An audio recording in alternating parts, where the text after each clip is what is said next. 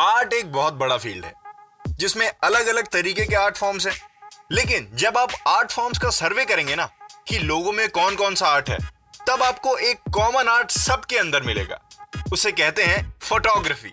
और ये तो आपने देखा ही होगा, जब हम किसी टूरिस्ट प्लेस पर जाते हैं वे people visit from different countries आप देखते होंगे कि ऑलमोस्ट सभी के हाथ में कैमरा है।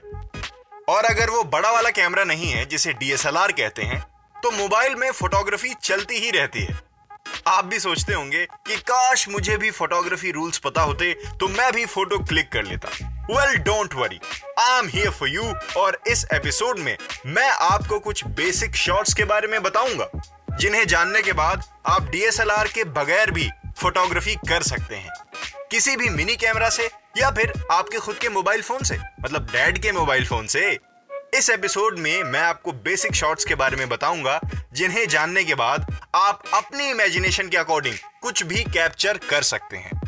उससे पहले मैं थोड़ा आपको शॉट्स के बारे में बता देता हूँ। शॉट्स का किसी भी फोटोग्राफ में या फिर फिल्म्स में बहुत बड़ा रोल होता है। चाहे सस्पेंस क्रिएट करना हो, चाहे कॉमेडी या फिर हॉरर फ़िल्म वाला डराने वाला शॉट हो। Shots are divided into three parts first is close up जिसमें आपको कैमरा अपने सब्जेक्ट के बिल्कुल क्लोज रखना होता है।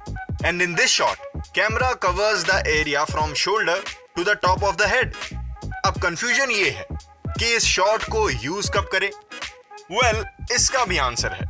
This shot is use for capturing the facial expression तो अगर कोई हंस रहा है सपोज़ करिए और आपको सब्जेक्ट की स्माइल दिखानी है स्क्रीन पर then you can use this close up shot और इसी शॉट का एक सब डिविजन भी है जिसे कहते हैं extreme close up it's also a close up shot but it's extreme जिसका मतलब हमारे सब्जेक्ट का कोई एक बॉडी पार्ट पूरे स्क्रीन को कवर कर लेता है. Like eyes and this shot is use for heightening the emotion suppose someone is crying and you want to capture his or her emotions, then you will have to take this. अब आते हैं दूसरे type of shot पे। Now the second type of shot is called mid shot यानी medium shot और ये shot तब use होता है जब हमको फेशियल एक्सप्रेशन के साथ साथ हमारे सब्जेक्ट के बॉडी लैंग्वेज को भी कवर करना होता है। और अगर आप किसी ऑब्जेक्ट की फ़ोटो ले रहे हैं, उसमें भी सेम रूल है। बस ऑब्जेक्ट के बॉडी लैंग्वेज और फेशियल एक्सप्रेशन को नहीं कवर किया जा सकता। Because object is a non living thing लेकिन शॉर्ट मिड ही रहेगा। मतलब मीडियम शॉर्ट और इसका भी एक सब डिवीज़न होता है, जो कि ऑब्जेक्ट से ज़्यादा सब्जेक्ट पर यूज़ होता है। उसे कहते हैं medium long shot. And this shot shows the body from mid thigh to top of the head और इसमें सब कुछ मिड शॉट जैसा ही होता है, बस। इसमें थोड़ा सा सराउंडिंग भी इंक्लूड हो जाता है, कि आप फॉरेस्ट में हैं, घर पर हैं, या फिर अपने घर के टेरेस पर हैं।